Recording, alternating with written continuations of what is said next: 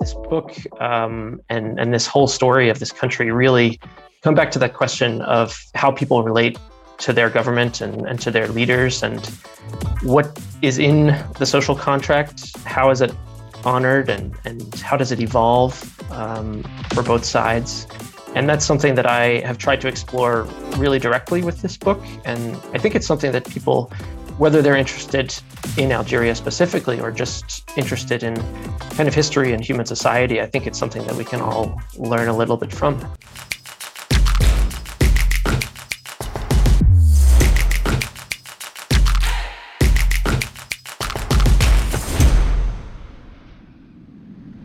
On this episode of the Creator Community, we'll meet Andrew Farrand, thinker, leader, creator, senior fellow at the Atlantic Council, and now published author.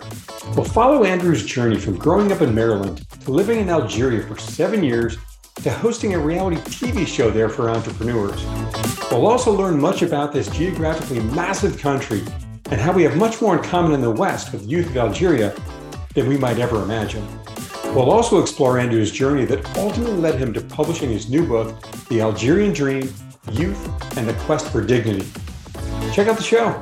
Welcome to the second season of the Creator Community. This is a new podcast series from book publisher New Degree Press, or NDP. I'm your host, John Saunders, founder of Ford Advisory Solutions. The show is designed to celebrate, elevate, and showcase many of the incredible authors that have published their books with NDP. This year, 2021, New Degree Press will cross over 1,000 published authors. In this show, we get to know the authors and their books, as well as give you a behind the scenes look at their author journey.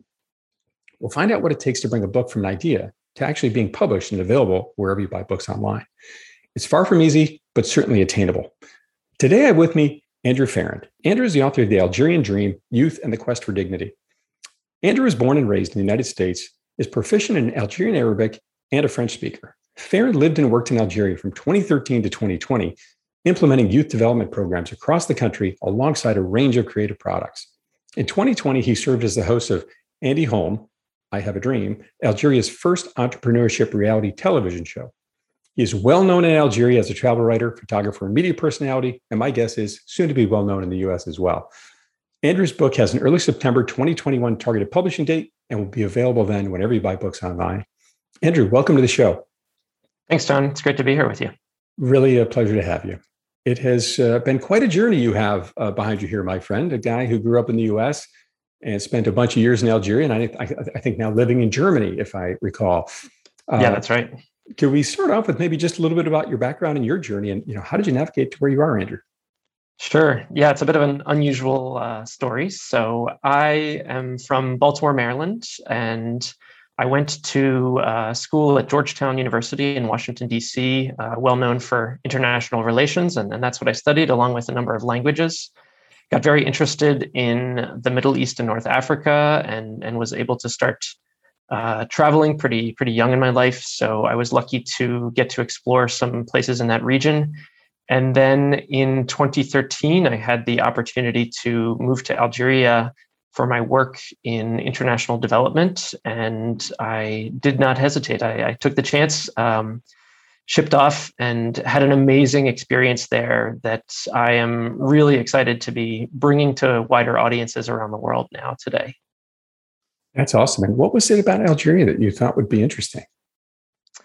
Yeah, it's a really unusual place in many ways that is culturally very, uh, very vibrant, but but very different from the United States. Uh, at the same time, I felt such a connection with people there uh, in many ways, perhaps unexpectedly, but um, there were so many things that I felt like we had in common. And that's a big theme of, of, of the book in many ways, uh, is just how many things I think are surprisingly similar between people on different sides of the world. But I was very attracted to the to the culture. Uh, it's a beautiful country as well, so I had a great time when I was there exploring and just getting to meet people and getting to hear their stories.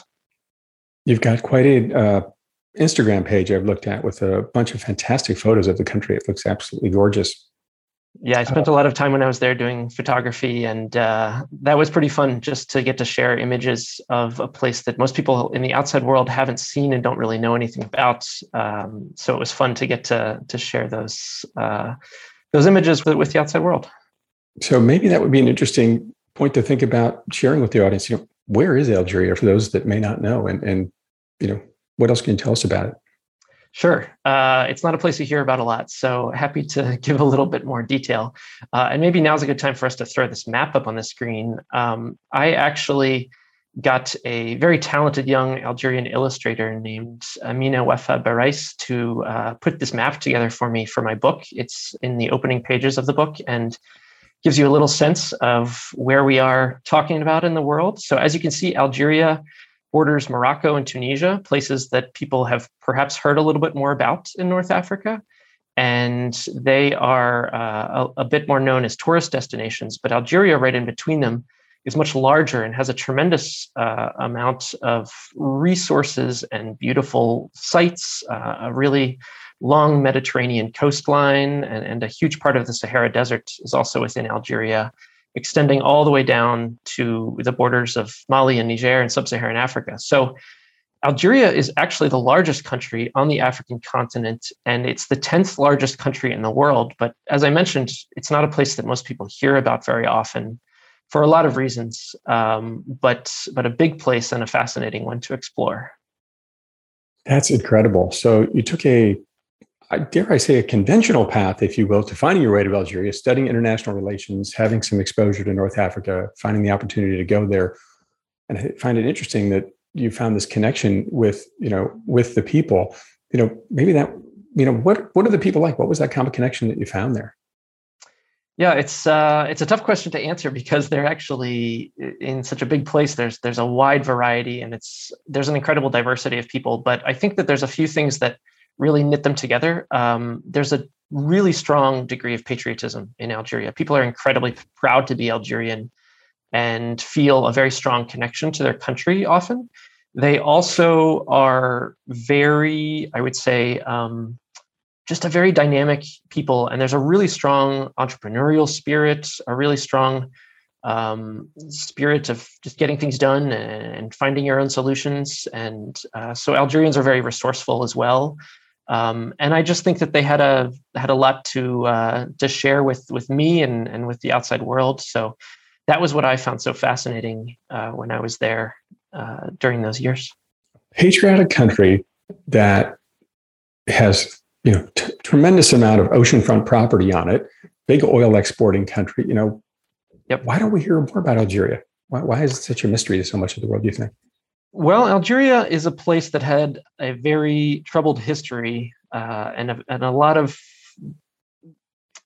I would say, a lot of difficulties with the outside world for a long period, um, specifically the colonial period. Algeria was a French colony for about 130 years. And so that experience uh, was incredibly destructive uh, and incredibly disruptive to a lot of the social traditions that were there. So, Algeria came out of that experience in the early 1960s uh, with a really deep sort of trauma. And they, I think, since then have have really tried to focus on self sufficiency and and turned inward a little bit uh, politically. So that's a big part of the reason why the government isn't out there trying to sell itself, trying to invite uh, tourists the way that some of its neighbors are. So as a result, many of us in in the U.S. and other places uh, don't really hear very much about it. But at the same time, it's a place that sometimes crops up in the news, as it did in 2019 most recently. And it's uh, a, a place that's really dynamic and has a lot to share with the world. But sometimes it takes a little work to get in there and, and, and really uh, learn to understand it. Well, we heard a little bit about what makes the, the country special. It's a beautiful place. It's on the ocean. They've got this beautiful entrepreneurship spirit. You know, did how did the Arab Spring impact Algeria and the region over there? Yeah, that's a great question. Um, the Arab Spring 10 years ago was obviously a, a huge event for the region. Uh, started in neighboring Tunisia and, and went across the whole region with a lot of very positive and very negative repercussions, uh, but it really changed everywhere it touched. And one of the funny things is that it didn't really touch Algeria in the same way as, as many other countries nearby.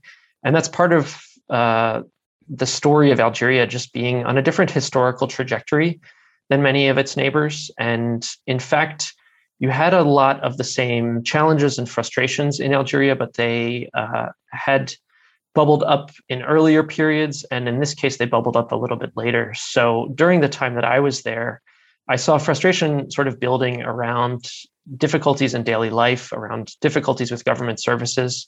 And Algeria experienced a sort of mini revolution in 2019, uh, mass street protests that led to a change in government and um, for a period really seemed to challenge this relationship between citizens and, and their leaders uh, across the entire country. Wow. So there was a bit of an uprising, right? People were under, trying to understand what was going on. There was this overhang of this trauma from the 60s of decolonization, as you said. And, uh, you know, you think about trauma for individuals, but I don't know if I've ever thought about it on a country level. That's a fascinating perspective to me. And now you yeah, see this. It's, it's, a, it's a really big factor there um, in Algeria dating back to the 60s. And the other thing that I didn't mention is that the country had a civil war uh, in the 1990s that was incredibly destructive as well. And so you have, in some ways, multiple layers of, of trauma and this very dark past to the country that nobody is interested in returning to.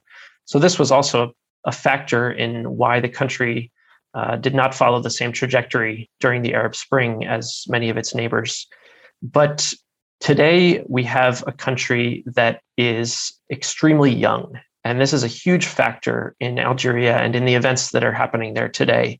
About two thirds of Algerians are under 35. And so their memory of the challenges of the 1990s, much less the period earlier in the decolonization process, those memories are, are quite faint if they have them at all. And so for many people, um, there's a much more forward looking perspective. And so people are looking for a lot of the same services and benefits and luxuries and and just general um, you know nice things that they see people around the world enjoying and as a result of the fact that algeria is so connected to the outside world now thanks to the internet many people are really um, just comparing themselves to the outside world and, and trying to um, i think see their own country rise up to the level of development that they're seeing around the world. And that's a very understandable and, and very natural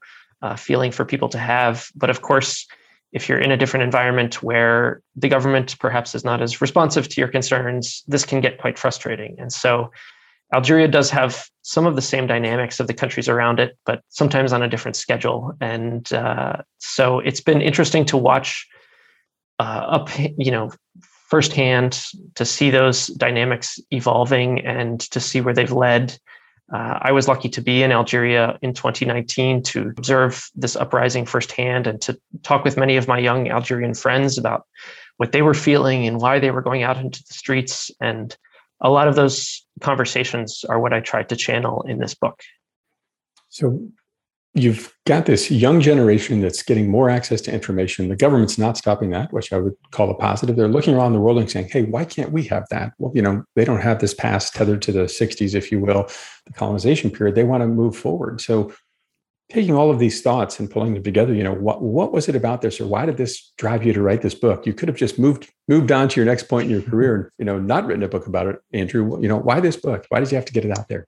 Yeah, I really felt an obligation almost to write this book after having spent so much time getting to know a country that has very few foreigners uh, in it and, and very few, especially English speakers, who write about and focus on this country. It, it felt like a great opportunity in the sense that there was kind of a gap in the market, but it also felt, like I said, like an obligation to share what I had learned with the outside world. And so that's what I was was trying to do with this book is is to really um, share some information about a place that, that people don't hear about very often. And what was it about Algeria in particular? Let's get into the book a little bit. You know, what is the book about? What is that story that you want to get out there and tell? Sure. Well, let's start with the title. The book is called The Algerian Dream, and it's called that for a reason. Uh, you and I grew up in the United States knowing this phrase, the American dream, this idea that we can work hard and maybe struggle a bit, but we're going to get ahead we're probably going to live a better life than our parents lived. And then maybe our kids will be able to live a better life than us. And there's a lot of details and facets and complications to that. But that idea is really something that's very central to our national identity as Americans. And it's also something that we talk about with people around the world and that, that people around the world also have in mind when they think about the United States, whatever they think of the country or of that idea.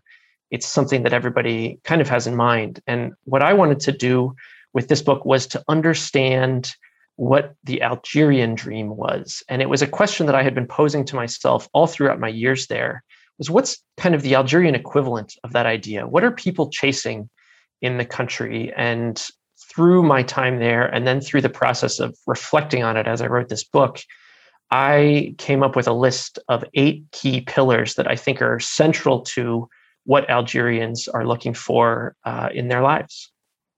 And these are key pillars uh, that you found largely in the, the younger generations that you were doing work with. Is that right?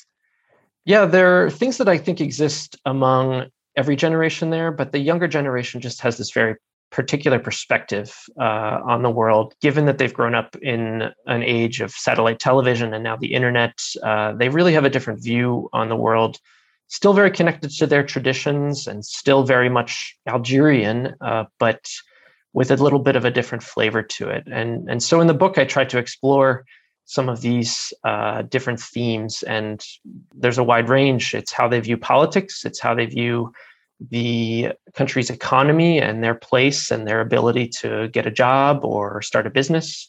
Uh, and also touching on other elements like their sense of identity and, and, how they connect with their country and their community, as well as uh, how they spend their free time, uh, all sorts of things uh, uh, around their lives, their communities, their homes. So it's a book that covers a wide range of topics. And that's perhaps uh, not a surprise given that it's a big country and, and this is a complicated you know place to write about and a complicated set of issues complicated country with a, a, you know certainly a challenging history not unlike other countries but you know you focus around the youth the youth of algeria right and that's what the focus of the book is on. You know, could, you talked about these eight concepts, uh, eight pillars. You know, what are what are some of the dreams you saw and heard about when you were over there? Yeah, I think there's a lot of um, there's a lot to talk about in many of these areas. But just to give a couple of examples, uh, you mentioned in the introduction, I was able to uh, I had the opportunity when I was in Algeria to be the host of a television show that was focused on entrepreneurship. So this was one particular area that I spent a lot of time looking at. And during that show, I was working with these 60 young Algerian entrepreneurs who came to the show with an idea, and we put them through lots of challenges and, and gave them lots of coaching to kind of see who would who would emerge on top. But really, it was about giving them all exposure, and that was one of the biggest challenges that many young Algerians face. Is they're unknown. Um, they face a huge amount of red tape in trying to launch a business, and the government, in many ways, makes the task of entrepreneurship, which is hard in any country, even harder in Algeria. So that show was about trying to give them a leg up by giving them a little bit of exposure. Um, but that's just one area where there is a clear kind of desire among young people to succeed in their project, to launch their business. Uh, but the economic and, and social and particularly bureaucratic obstacles are, are really great. So I spent a lot of time with uh, many young Algerians talking about their their uh, business dreams in the course of that show and and before and after it. And uh, I found that they had incredible ideas. People also have incredible energy. There is so much talent uh, in in a country this big, and it's unfortunate that so many of them face uh, such serious obstacles. But there are some success stories occasionally. So you know that was a that was one area that I that I dug into quite a bit and and that I detail in the book as well this concept of entrepreneurship, wanting to create their own path. Unfortunately, the hurdle that, that the government puts in front of them sounds like a challenging one. Uh, is there maybe a success story you could share where they were able to overcome the, the red tape and bureaucracy and get an idea off the ground? Yeah, there there are definitely some success stories, um, and I think I could, you know, I, I have a couple in mind uh, among the contestants of that show. There's also a number of friends of mine who who have uh, launched businesses in Algeria. So lots of examples to draw on. I think ultimately what is um, the really difficult part is that so many of these businesses, if they do manage to get it off the ground, it's it's really hard to sustain it. Um, it's a very competitive environment. It's sometimes a corrupt environment, so a really difficult place to to keep a business alive. Uh, so I know people in food service, I know people in communications, uh, all, all different areas. Um, but it's a real struggle in in this environment to uh, to just sustain your venture. And and this is the case in entrepreneurship but this is the case in, in many other aspects of life. And these are the sources really of the frustration that drove people into the streets in 2019 is how come i'm working so hard and i'm doing everything i have to be doing and it's still not working out? And i can see that it's working out for people in other countries my friends in europe my friends in tunisia next door my friends in north america they're able to succeed and i'm not it just doesn't seem fair are they seeing, given that, are they starting to see, uh, is maybe it's been happening, an immigration pattern of people moving out?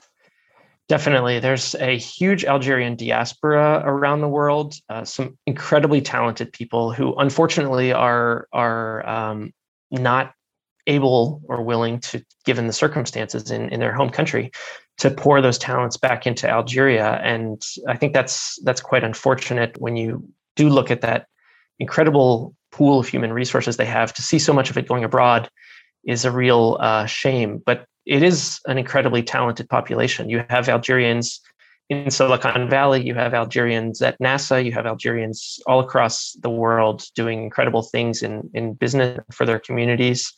Um, and many of them wish they could be doing it back in Algeria. Quite a few Algerians around the world who have dreams of going back home and starting a business, starting a new venture, uh, contributing to their their home country. But if you feel like you can't speak your mind freely, if you feel like you're not going to be able to get that business off the ground, um, it's not a very exciting proposition right now to to head home. And I think this is something that Algeria is going to struggle with in the long term is how do you get the conditions right so that people want to return and and build their lives and, and their future in their home country. Uh, what a fascinating story and depth of it, and it can't help me make me wonder how many how much we take for granted those things in, in the United States where sort of the this table stakes are already solved for, right? You want to start a business, go ahead, right? A couple hundred bucks and you can get an LLC set up and, and off you go. And you know, there's roads and infrastructure and all of these things. Uh, very different story you're facing there today. It's I'm sure it's pretty painful for many of them to see to to want to go back, but not seeing the ability to go back you know, uh, I found a quote on you that said the New Yorker called you an expert on North Africa. Two quick thoughts here. One, how did that quote come to be? And given your knowledge about North Africa and Algeria, you know, what's going on there today and, and where do you see it headed? Sure. Uh, to take the first question, I think the uh, advice, especially for any authors or prospective authors out there, is always make friends with journalists when you get the chance. That's a useful uh, connection that you can have down the road. Um, I met a, a, journalist from the New Yorker uh, in Algeria a number of years back and kept in touch with him. And uh, if you're the guy who's got something to say on a topic they they need somebody to say something on uh, on short notice, so that's a good position to be in. So that's how that quote came to be. And then looking across across the region and um, at, at Algeria today, uh, Algeria is really a little bit stuck uh, as I mentioned, they had this uprising in 2019. In the two years since then, uh, protests have continued, but they've kind of been tamped down a bit by the government lately. But Algeria is still facing a lot of the same challenges that it's faced for years and that actually built that frustration and, and drove people into the streets. So I think you're seeing um, a real digging in of the heels among leaders, uh, a real refusal to change the way that they do business. And in many ways, it, it's likely that that's going to continue to cause frustration to build. Uh, just in the last few months this summer, we've seen a spike among COVID cases, uh, a real shortcomings of the of the Algerian medical system have have come to light. Um, and then you've seen wildfires, uh, just one challenge after the other. And when you step back and look at it, um, it's clear that this is a bit of a pattern, that there's a, a real pattern of um, challenges arise, of course, like in any country. But the question is, what does what does the state and the leaders uh, what do they do about it? And that's where I think many Algerians feel that that their government has been coming up short. So again, this this book um, and and this whole story of this country really come back to that question of how people relate to their government and, and to their leaders and what is in the social contract how is it honored and and how does it evolve um, for both sides and that's something that i have tried to explore really directly with this book and i think it's something that people whether they're interested in algeria specifically or just interested in kind of history and human society i think it's something that we can all learn a little bit from sounds like an incredible story of history of people that want to get ahead of people that have dreams and goals but are finding a struggle to get there. In this case, more struggles than we certainly see in the Western world. Uh, unbelievable. I really uh, find the story fascinating. You know, when you when you think about your author journey for a moment, you know, Andrew, just going through this whole process of, gosh, I had this idea. I guess it sounds like it was about seven years in the making. You know, it was. what what would you say would be an unexpected positive you found in, in going through this journey and, and, writing your book? I think it was um, it was a real struggle in many ways to write the book. I think, like many authors, I only discovered once I was in the process uh, just what I had gotten myself into. It's a huge uh, project to write a book, and to write a book about a topic this large was particularly challenging, even though I felt like I knew it very well and, and had a lot of exposure and had a lot of notes, um, had a lot to work with. It was a real challenge to figure out how to convert that into a book. Uh, but over the course of the last year and a half that I was working on this project, uh, I really discovered that I was able, through a very long, slow process, to to distill what was important and then to find a way to express that that to readers. Um, I hope that people are going to enjoy this book and that it's going to uh, open some people's eyes to to a very unusual place that most people don't hear about but already for me, just being at this stage, uh, kind of on the eve of launching the book, it's great to have gotten to this point where I feel like I was able to to tell the story that I wanted to through a long process and a difficult process, but but one that uh, that ultimately I think delivered a product I was really happy with. That's fantastic, and you know certainly the coaching, the process, the structure uh, sounds like helped you along the way as well. That that's uh... it definitely did. And I should mention uh, one thing in particular about it that was really nice was the flexibility that the NDP uh, process offered me.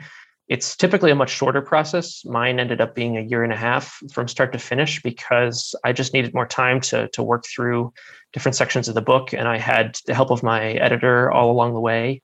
Uh, so that was really an excellent uh, facet of, of this process and how NDP structures it. And uh, it, it helped me in the end get to the point I wanted to get to. That's great to hear. Really, it, it took a little longer to distill all of this information you've compiled over the years, but through working with the team, the structure, you found a way to get it done. So, the Algerian Dream, Andrew, what would you say for readers that might take this book? What do you hope the, they take away from this, and you know, key message, key lesson that, that readers can take away? That's a question that I was struggling with throughout the process of writing it. And, and in the end, what I realized was I don't really need to write a book that has one simple, clear lesson for everybody to take away from this experience of Algeria. It's a huge country, it's a diverse country, and people are going to discover a lot of different facets of it in reading the book. And I think everybody's going to take away from it uh, what they want to take away from it. And in the end, I'm very comfortable with that, that it doesn't have a clear thesis of this is what you must think about Algeria at the end. Um, it's not really that kind of story. It's a bit more open ended. And I think that in many ways that might make it more valuable to readers who want to draw their own conclusions. To me, I'm, getting the sense of this is a, a, not necessarily, it's certainly focused on Algeria, but it's, it's really a human story. What do we want out of our lives? We all want to have a dream, to be able to fill, to aim for something, to have hope. And it sounds like you captured that brilliantly here. Andrew. What a beautiful story. So great to learn learn about it. If people want to learn more about you and the Algerian Dream, where, where might they go to do that? Sure. So I have a blog online that uh, became a bit of a of a hit among Algerians when I was when I was there. My writing about the country uh, started to become popular. This is what really gave me the idea initially to write this book many many years ago. Uh, but the blog is called Ibn Ibn Battuta. It's named after a famous North African traveler. And so if you check out the link here, uh, ibnibnbattuta.com, you will be able to uh, read a little bit more about some of my other travels, read a bit in detail about what I saw in Algeria, and also get information about the book and where you can pick up your own copy. And I think your Instagram handle is the same, correct? That's right. So across social media, it's it's the same. Outstanding. Great quote we have from one of your, your fans essential reading for anyone who wants to have a deep and nuanced understanding of the, the of the dynamics driving events in Algeria today. Zohra Drif Algerian independence hero, author of Inside the Battle of Algiers. What a great story. Andrew, what a fascinating story. Thank you for sharing it with me and sharing it with our listeners and, and really the world today. It's going to be great to see this on Amazon here in just a couple of weeks. Thank you for being on the show. Yeah, thanks, John. It was a real pleasure. And uh, thanks to you and the whole NDP community. I'm so excited to get this book out into the world. And uh, I just hope people will uh, take the plunge and, and decide to read about a place that they haven't heard about and see what they discover. I love it. The Algerian Dream Youth and the Quest for Dignity will be available early September 2021, wherever you buy books online. I'm your host, John Saunders. Keep moving forward.